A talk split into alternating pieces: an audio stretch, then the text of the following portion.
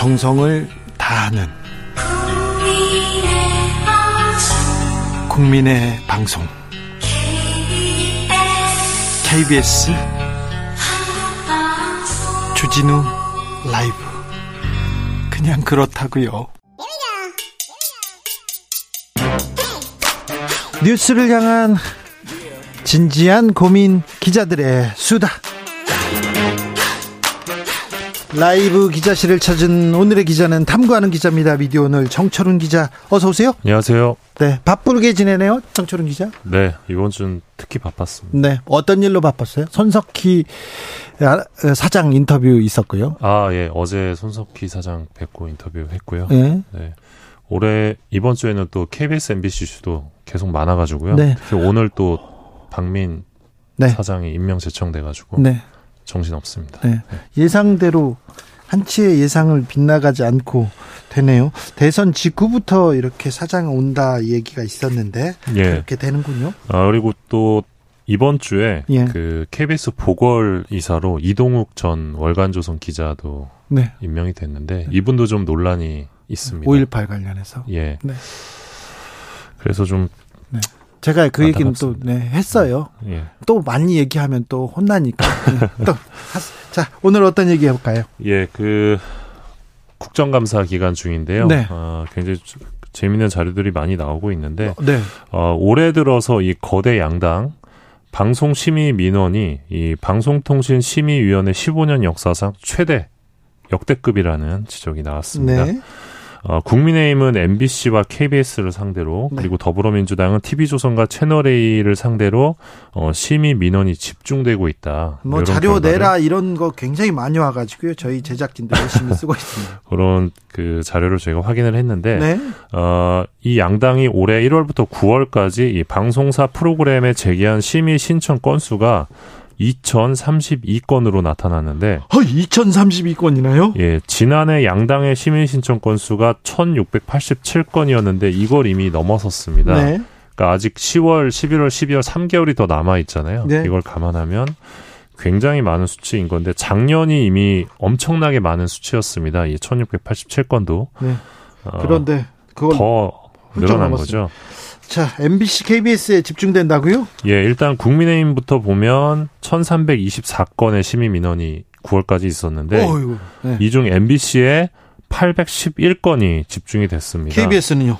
KBS 심의 민원은 이제 401건, 그래서 네. 두개 합치면 1,200건이 넘는데 네. KBS 400건이나 넘네요. 그래서 KBS 심의 민원이 들어간 프로, 프로그램 중에는 네. 주진우 라이브가 네. 272건으로 네. 가장 많았습니다. 아, KBS 심의 민원이 401건인데 주진우 라이브가 272건이요? 예, 그 심의 민원 내용도 좀 봤는데 네. 뭐 진행자가 여당의 내분을 부추겼다. 제가요? 네. 네. 그리고 뭐 이동관 특보를 비판했다. 뭐 이런 네. 민원이 접수가 된 걸로. 네, 이동관 특보를 비판했습니다. 많이 네. 했습니다. 네. 그- 네. 그리고 뭐 일본 오염수 방류와 관련해서 정부 대응을 비판했다. 네. 이런 민원으로 KBS 비판했습니다. KBS 메인 뉴스도 예, 민원이 접수됐고요. 알겠습니다. 네. 어, 민주당 심의 민원은 이제 9월까지 708건이었는데 네. TV조선 349건, 채널A 329건이었고요. 네. 민원의 다수는 이제 패널 불균형 그리고 예. 편향적 발언이었습니다. 네, 아무튼 국민의힘이 훨씬 많이 했네요. 민주당보다. 이게 뭐 건수가 중요한 건 아니겠지만, 네. 예, 이제 이게 흐름을 좀 봐야 되는데, 네. 그러니까 정당이 그러면 심의 민원 신청을 하면 안 되냐? 그건 아닙니다. 정당도 신청을 할수 예, 있습니다. 예, 해야죠. 잘못됐다고 하는 할수 건. 있는데 예. 이게 너무 지나치고 좀 과열된 양상으로 가고 있다. 예. 너무 많이 내라고 하고 이것도 예. 문제다 저것도 문제다 이렇게. 그러면 사실 이 프로그램을 제작하는 제작진 입장에서는 네. 굉장히 큰 부담이 될 수밖에 그렇죠. 없고 또 예. 자기 검열로 이어질 수 있거든요. 당연하죠. 어, 앞, 앞서 이제 2021년 양대 정당 심의 신청 건수 보면 국민의힘 504건, 네. 더불어민주당 136건이었는데 그래요.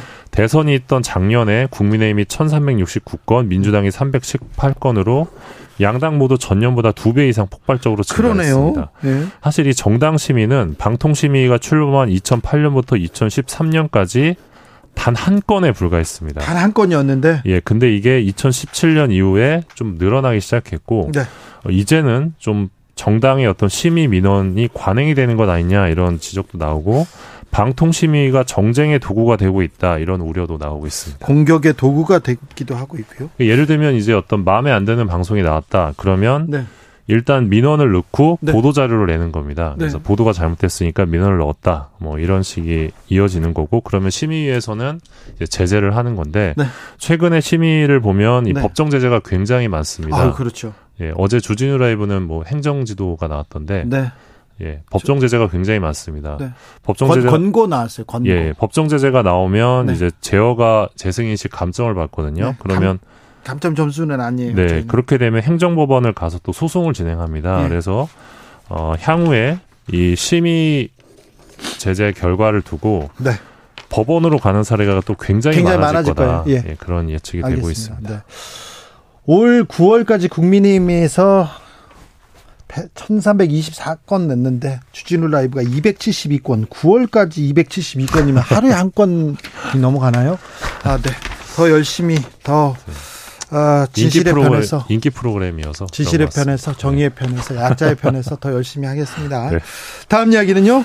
네, 어제였죠. 이 노조 탄압 등 부당 노동 행위로 기소됐던 안광한 김장겸 전 MBC 사장의 유죄가 대법원에서 확정됐습니다. 이분은 1심, 2심에서도 유죄가 나왔어요. 그것도 굉장히 큰 네. 큰, 네. 큰 벌을 받았었는데요. 네, 큰 사건인데 네. 안전 사장은 징역 1년, 집유 2년, 네. 김장겸 전 사장은 징역 8개월, 집행유예 2년이었습니다. 네. 앞서 김재철 전 MBC 사장도 징역 1년 6개월, 집행유예 3년형을 받아가지고 예. 이명박 박근혜 정부 시절 MBC 전직 사장 3명 모두 부당 노동 행위로 법의 심판을 받게 됐습니다. 네. 어, 2심 재판부 판결을 보면 우리 사회의 감시견 역할을 해야 할 언론사가 어, 부당 노동 행위를 저지른 매우 심각한 사안이다 이렇게 판시를 했는데 네.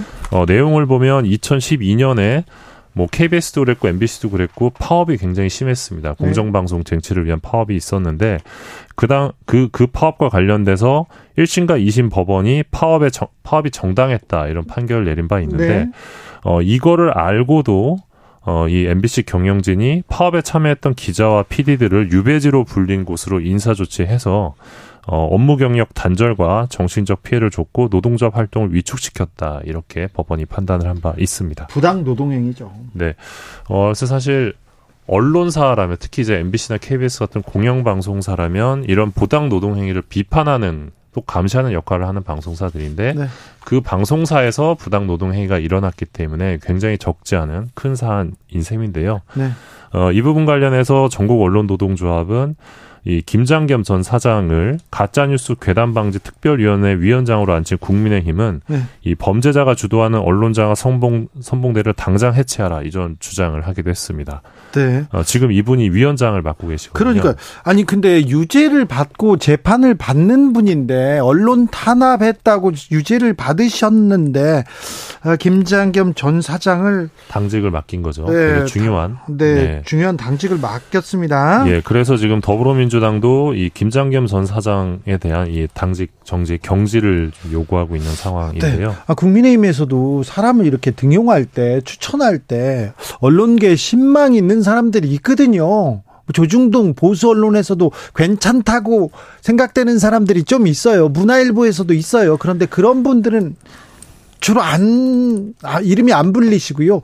아닌 분들, 저거 아닌데 이런 분들만 자꾸 불립니다. 자, 김장겸 네. 사장은 뭐라고 합니까? 네, 기소된 뒤 6년 가까이 재판을 끌더니 감정 판결, 정치 판결로 종결되었다 이런 입장을 밝히면서 어, 나와 고대영 전 KBS 사장이 2017년 민주당에서 작성한 이 방송장악 문건 관련자들을 고소한 바 있는데 이들에 대한 신속한 수사를 촉구한다고 밝혔습니다. 아니 수사 촉구를 떠나서 대법원까지 이렇게 판결됐습니다. 보수 여당에서 지금 가짜뉴스 괴담 방지 위원장 맡고 계신 분인데 이 저기 유감은 표시해야 되는 거 아닙니까? 판결이 나왔는데 이 정치 판결이다 이렇게 얘기하시면 아, 네. 그런 저는 이 부분은 조금 이해가 안 됩니다. 네. 다음 뉴스로 가볼게요. 예, 그 방송사 들이 네. 이 교양 프로그램에서 건강기능식품 효능 설명하는 절대 그러면 안 되죠. 정철은 기자가 이 부분에 대해서 계속 비판하고 있는데 아직도 그렇습니까? 아 이제 뭐 건강기능식품 효능 설명할 수 있는데요. 네. 이 비슷한 시간대에 바로 광고가 나오죠. 바로 네. 바로 팔고요. 채널 돌리다 보면 홈쇼핑에서 어 똑같은 걸 파네. 네. 아 보셨을 텐데요. 아이고, 봤죠, 알죠. 이게 이제 연계 편성이라고 하는데 네. 지난 5월달에 연계 편성을 가장 많이 한 방송사 어디입니까? TV, TV 조선이었습니다. 아, 예. 어, 2021년부터 3년 연속 연계 편성 1위 TV 조선인데요. 어, 160회, 한 달 동안 160회였다고 합니다. 아이고, 열심히 어, 예, 이정문 민주당 의원이 방통위로부터 받은 5월 한 달 동안의 모니터링 자료인데요. 한달 네. 동안만 모니터링을 한 건데, 네. 지상파 종편 47개 건강정보 프로그램에서 방송한 내용이 홈쇼핑 채널에서 모두 833회 연계 편성된 것으로 나타났습니다. 네. 어, 작년 7월에도 똑같은 조사를 했는데 이때는 754회였기 때문에 증가세입니다. 뭐 먹으면 허리가 좋아요. 뭐 먹으면 관절 건강해져요. 이 얘기를 음. 좋은 거는 선 좋은 건 알려줘야 되죠. 그런데 그 회사에서 그 상품에서 광고로 이이 프로그램을 만들기도 예, 그러니까 하지 않습니까? 이게 문제가 뭐냐면 음. 돈을 받고 만드는 방송이라는 그러니까요. 거죠. 근데 네. 시청자들은 돈을 받고 만드는지를 몰라. 명확히 알기 어렵습니다. 그래서 시청자를 기망하는 행위라는 그렇죠. 지적인데 이거 언론사에서 하지 않고 다른 사람이 이렇게 하잖아요. 그러면 사기예요. 음. 그러니까 명백히 어떤 건강식품 뭐 이게 몸에 좋습니다라고 정보를 제공할 때 예.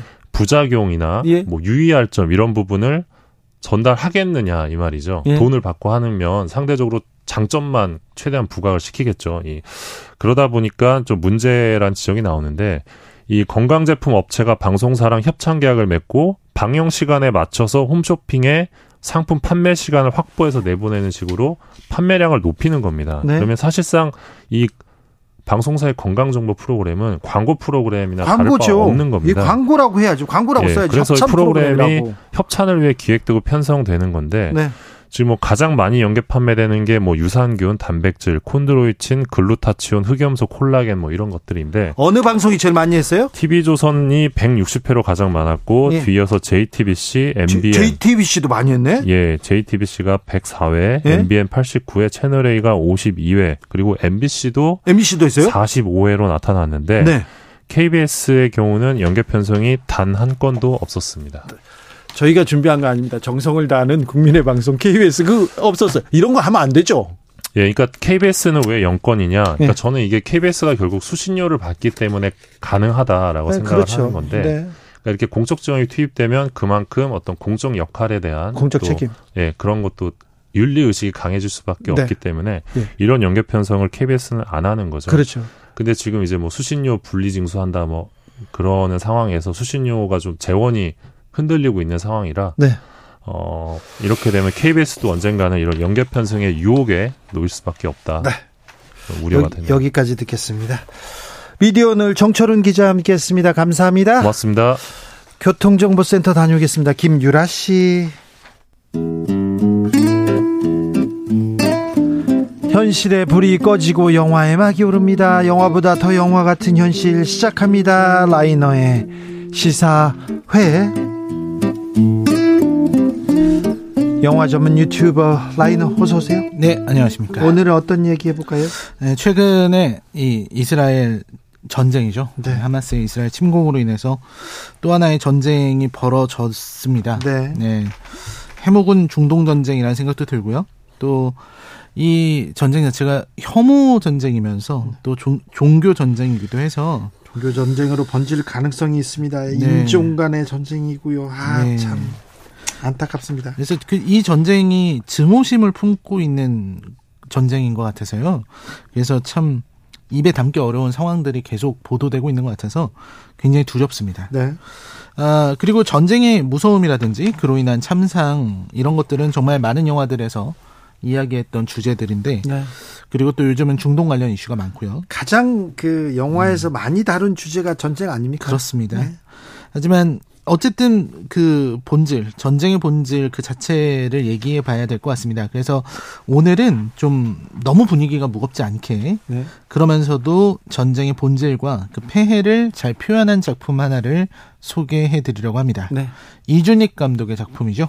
황산벌입니다. 황산벌. 네. 황산벌. 네. 네. 아, 조, 좋은 작품이죠. 이준익 감독이 참 네. 다채롭게 영화 참 많이 만들었어요. 많이 만드셨어요. 네. 그 키드캅이라는 영화로 데뷔를 하셨는데. 네. 그 아, 키드... 그, 그래서요? 네.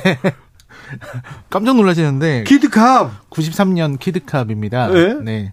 이 키드캅이 정말 처참하게 실패를 했어요. 예. 흥행도 잘 안 되고 이제 혹평도 받았고요. 네. 그러다가 이제 제작자로 이제 뭐 아나키스트라든지 간첩 아. 리철진 달마야 놀자 이런 작품을 제작하시다가 감독으로 복귀한 거는 10년 만에 황산벌로 복귀를 하셨습니다. 아, 그렇군요. 네, 그래서 어 요걸로 성공을 했고요. 전국 예. 280만 정도 예. 모았고 그리고 그 이듬 한 2년 후에 2005년에 남자. 그렇죠.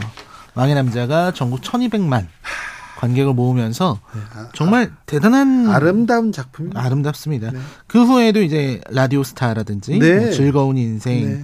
구름을 벗어난 달처럼 이런 작품들 뭐 평양성, 소원 이런 작품들을 연달아 냈고요. 예. 그러다가 이제 2015년에는 사도 성격을, 성격을 좀 바꾸기 시작해요. 예, 사도라는 영화를 만들어서 예.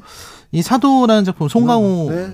배우가 이제 그 어, 영조 역할을 맡아가지고 아, 매우 좋은 작 예, 굉장히 그 상당한 흥행이 됐습니다. 네. 한 거의 7, 600만이 넘게 됐고요. 그러다가 그 다음에 2016년에 이제 시인 윤동주 그리고 그의 사촌인 송몽규의 일대기를 그린 동주. 동주. 동주는 저예산 영화였어요. 근데 굉장히 큰 뭐라고 해야 돼 예산 대비 엄청난 음 어, 효과. 아 그렇죠. 그 뭐를 임팩트를 줬습니다. 아, 임팩트도 엄청났고요. 네. 흑백 영화였고 별도의 광고를 하지도 않았고 예. 6억 정도의 아주 저예산. 아 그것밖에 안 들었어요? 네, 정말 저예산 상업 영화였음에도 불구하고 네. 정말 117만 관객을 네. 동원했습니다. 강하늘, 박정민 아, 그때 연기 좋았어요. 아 대단했습니다. 네. 그리고 나서 이제 박열 이게 2017년인데요. 이때도 좋은 평가를 받았었는데 그렇죠. 네. 그러다가 최근작이었던 변산에서 좀 아쉬, 아쉬운 모습을 보였는데 다시 이제 자산어보를 하면서 좋은 모습을 계속 보이고 있습니다. 특별히 사극 분야에 좀 뭐라고요 주특기가 있다고 봐야 되나요? 그렇죠. 아무래도 물론 이제 사극이 아닌 작품도 잘 된 작품들이 있어서 네. 사극만 하시는 분이라고 보기 어렵거든요. 뭐 라디오 스타나 뭐 그렇죠. 뭐 소원 이런 작품들이 있어서 많은 작품 하셨고 참 좋은 작품 많이 만드셨어요. 아 매우 좋으신 분이세요. 네, 그리고 정말 사극에 아주 특별하게 강한 모습을 보이고 계십니다. 아, 이준익 감독님이 올해 데뷔 30주년이라고 하네요. 네. 네. 영화는 마음속 지도의 빈자리를 채워가는 일 이렇게 얘기하는데 음, 네. 네, 이준익 감독의 작품입니다. 황산벌. 야, 전쟁 영화 많은데요. 라이너가 전쟁 영화 중에 황산벌을 꼽았습니다. 왜 그럴까? 그게 더 궁금해요. 아, 네. 황산벌 일단 소개부터 가볼까요? 해드려야 될 것 같은데요. 네. 이 황산벌 얘기는 뭐 역사에 있었던 황산벌 전투. 네, 그렇죠. 네, 그거를 그린 작품이긴 한데요. 일단 시작 자체는 이제 김유신. 네. 이 김유신이 사투리를 막 써요. 아, 사투리. 네. 김유신 역할이 누구, 누구? 정, 정진영 배우. 아, 아, 정, 맞나요? 제가 제 성함이 네, 네, 정진영 배우님. 네, 사투리가 많습니다. 네, 맞습니다. 그래서 오만 신라군 총사령관인 네. 김유신. 네, 정진영 배우. 네, 정진영 배우. 어, 그러다 그 이 사람 이 김유신이 이제 그 자기 신의 작은 조카 신라 왕자인 김인문 네. 이 사람이 막 말도 안 되는 얘기를 하고 그리고 네. 또 당나라에서 소정방이 왔는데 네. 그 소정방이 이제 어, 말도 안 되는 억지를 부리는 거죠. 그래서 어, 있을 수 없는 황산벌을 지나서 당나라 군대의 군량미를 공급해야 되는 이 쌀을 배달하는 그 사투리가 있기 때문에 살배달이라고 합니다. 네. 살배달 상황에 놓이게 된 거죠. 네. 그리고 나서 이제 결국은 군량미를 가져다 줘야 되는데 그 황산벌에 네. 이 김유신의 영원한 숙적인 개백이 네.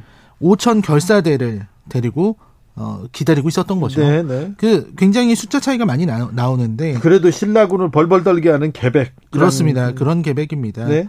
그래서 다들 막 긴장을 하고 있는데요. 어쨌든 어 그걸 뚫지 않으면 안 되는 신라군. 네. 어쨌든 당나라군에게 군량미를 줘야 되는 상황이고 그리고 어, 의자왕 이 백제의 의자왕이죠. 의자왕은 계백장군 불러서 어떻게든 좀 도와달라. 음. 이렇게 얘기가 돼서 이 황산벌에서 전투가 한바탕 전투가 벌어집니다. 네, 초반에 한바탕 전투는 이제 응원전도 있고요. 네. 서로 이제 욕설을 하는 욕 배틀이 있어요. 네, 그런 게 있고요. 이, 이제 두 장수의 1대1 대결. 네. 이제 그런 것도 있고 그다음에 네. 인간 장기 게임. 네. 이런 것들을 합니다. 그래서 어 백제 결사대와 오만 신라군이 전투를 벌이는데 이 전투 결과가 네. 붙으면 신라군이 다 지는 거예요. 예. 그래서 백제군에게 유리해지는데 이때 어, 김유신이 어, 드디어 수수께끼를 풀게 됩니다. 수수께끼. 네, 수수께끼가 뭐였냐면 백제가 준비한 거시기라고 하는 음. 어떤 알 수 없는 뭔가가 있다. 5124님께서 거시기 역을 맡은 이문식 배우님 연기도 정말 유쾌하고 좋았습니다. 아, 거시기로 떴어요. 네, 그렇습니다. 예.